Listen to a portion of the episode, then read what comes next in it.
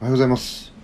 ヒマラヤ大木社長の独り言、えー、9月9日水曜日、えー、2回目の配信をしております、えー、大木社長の独り言、えー、2回目はですねどういったことをお話しするかと言いますと、まあ、1回目でですね昨日、夜私の恩師とですねえー、どれぐらいぶりですかね久しぶりにちょっと飲みの席に、えー呼んでいただきまして、えー、お話をさせていただきました。えー、まあ、たくさんいろんな話をしたんですけども、その中にですね、YouTube の話というのが出ました。まあ、私はですね、まあ、大木チャンネルっていうのを YouTube で、えやっているわけでございまして、まあ、昨日お会いしたね、社長さんも、えー、その社長さん個人ではやられてないんですけども、株式会社ないない、会社としてですね、YouTube をやられています。まあ、そこでですね、えー、まあ、YouTube の話になりまして、最近あの、まあ、僕がですね昨日ちょ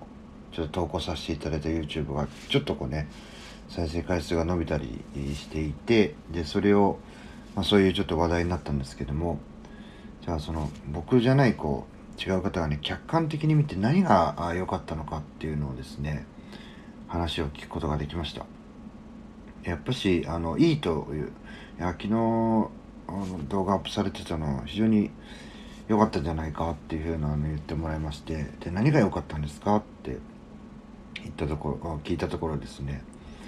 いやあの冒頭でこうどういう人に見てもらいたいのかとかどういうようなこう情報を、えー、配信していくのか、えー、そこを明確に、えー、言ってたのが、まあ、ちょっと今までと違うよなと。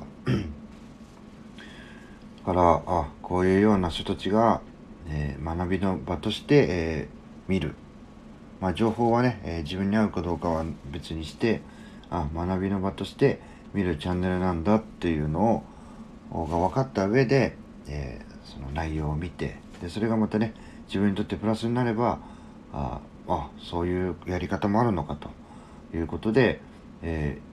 ー、そうなんとやっていけるというふうにして、まあ、ちゃんとこう人のこう考えというかねその理論というかそれに沿ったものだったんじゃないかなというふうにねちょっとボソッとね、えー、いきなり、えー、なんか YouTube の話した時にパッとね、えー、その話が出たので、うんまあ、これからの あの動画の作り方というか、まあ、私もねこうアンガーマネジメントファシリテーターという養成講座に行った時にですね最後に、まあ、ちょっと卒業式じゃないんですけどそういうような、えー、雰囲気があってですね、まあ、最後一人一言、えー、こう2日間学んでみた、えー、感想というのをですね、え前に立って、え話をしてくださいっていうような場面があったんですけども、まあ、私もねこう YouTube もそうですしヒマラヤもそうですし、まあ、会社の経営自体もそうなんですけどもこう誰かのためにね、え何かをしているんですねこうざっくり言いますと。でもね、誰かのために何かをしているはずなのに、え気づいたらですね、えー、まあ自分の独りよがりになっていて、結果ですね、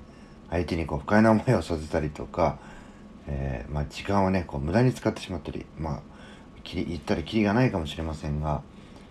でそういったところでですね、あの誰かのために何かをって、えー、思ってるんだけども、えーと、自分のね、えー自分のためにとか、えー、自分がこうしたいからとかねそういうためにこうなんですかすり替わっていってしまっていて結果的にですね、えー、相手にこう有益なものっていうのは届けられてないんじゃないかなというふうに、えー、感じましたと。なので、まあ、客観的客観視して勉強することの大切さっていうのを改めてねこうアンガーマネジメントというのを通じて学びましたという感想を述べさせていただいたんですけども、まあ、まさにねこうね自分がねこういうものを作りたいっていう、えー、芯というのはねもちろん大事なんですけどもその先その先に、えー、誰がいるのかっていうのをですねこう意識をしながら、えー、チャンネルとかねこう動画を作っていくっていうのも、まあ、大事なんだなということをですねふとここ気づかさせていただきましたんでまたね、えそれを忘れないようにして、えまあ、ものづくりって言ったらね僕職人ではないんですけども動画とかヒマラヤの配信をやっていきたいというふうに思いましたんで、2回目の配信でちょっとね、お話をさせていただきました。